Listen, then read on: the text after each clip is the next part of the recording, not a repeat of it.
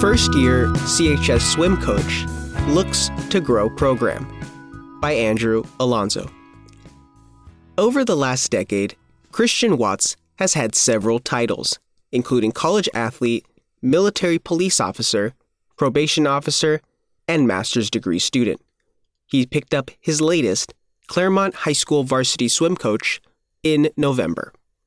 His love for swimming started early on, at age five, when he began swimming for the Exeter Eels in the San Joaquin Valley. He stayed with the Eels through high school and began to coach youth teams in his downtime. He graduated from Exeter Union High School in 2012 after competing on its varsity swim team for four years. He swam for one year at College of the Sequoias in Visalia, California, before departing for the United States Coast Guard Academy. Watts said, Kind of my my goal like during that one year of college was uh, to go to the Coast Guard Academy, eventually become like a rescue swimmer officer after graduating.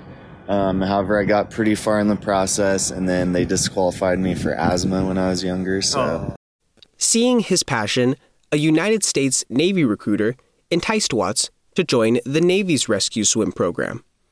Watts said, I just jumped on board with that. In 2013, he traveled to Pensacola, Florida for training. 18 months later, he started as a military police officer, eventually achieving the rank of Specialist E4. It's uh, very, very intense jumping out of helicopters in the storming ocean, and it was tough, but I loved it. After his Navy stint was up, he enrolled at San Diego State University, intending on pursuing a career in law enforcement. He earned bachelor's degrees in criminal justice and sociology in 2020. From there, I did a various amount of security, law enforcement type jobs. He worked for the federal government as a probation officer while living in the San Diego suburb of Clairemont. He said, well, actually, it's kind of funny because I lived in Clairemont down in San Diego for a, oh. a long time. My grandma has lived in Upland for her whole life. His mother attended Upland High School as well. Watts said, So there's a little bit of connection around here.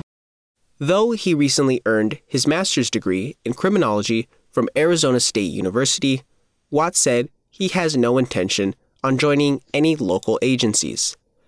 Kind of did a full career revamp um, last year uh, I was searching around and got back to my love of swimming. After my law enforcement career didn't go as planned, then um, I kind of just took a shot in the dark at reapplying back into the swim coaching field and have landed two great positions already. So, in 2022, Watts received his coaching credentials and set out to teach youth swimmers at local clubs.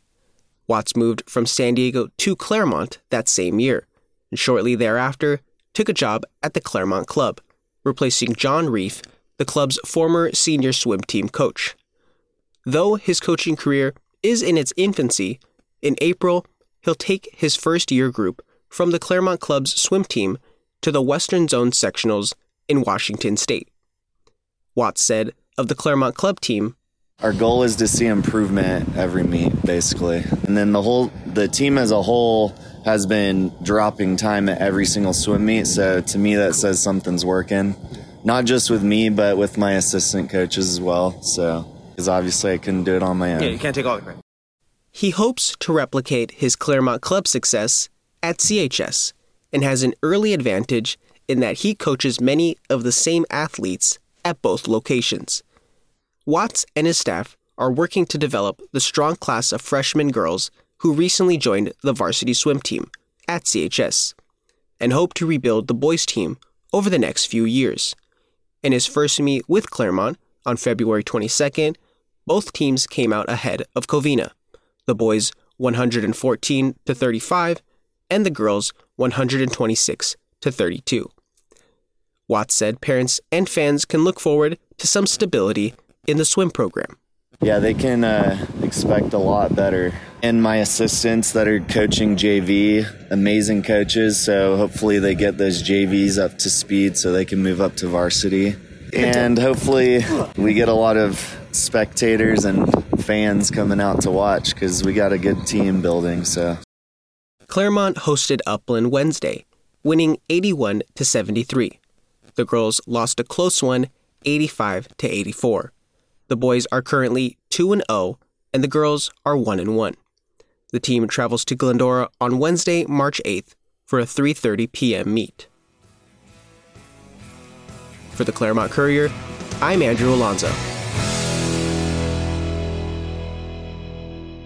First Takes theme music was written by Mick Rhodes and Wyman Reese and performed by Mick Rhodes and the Hard Eight.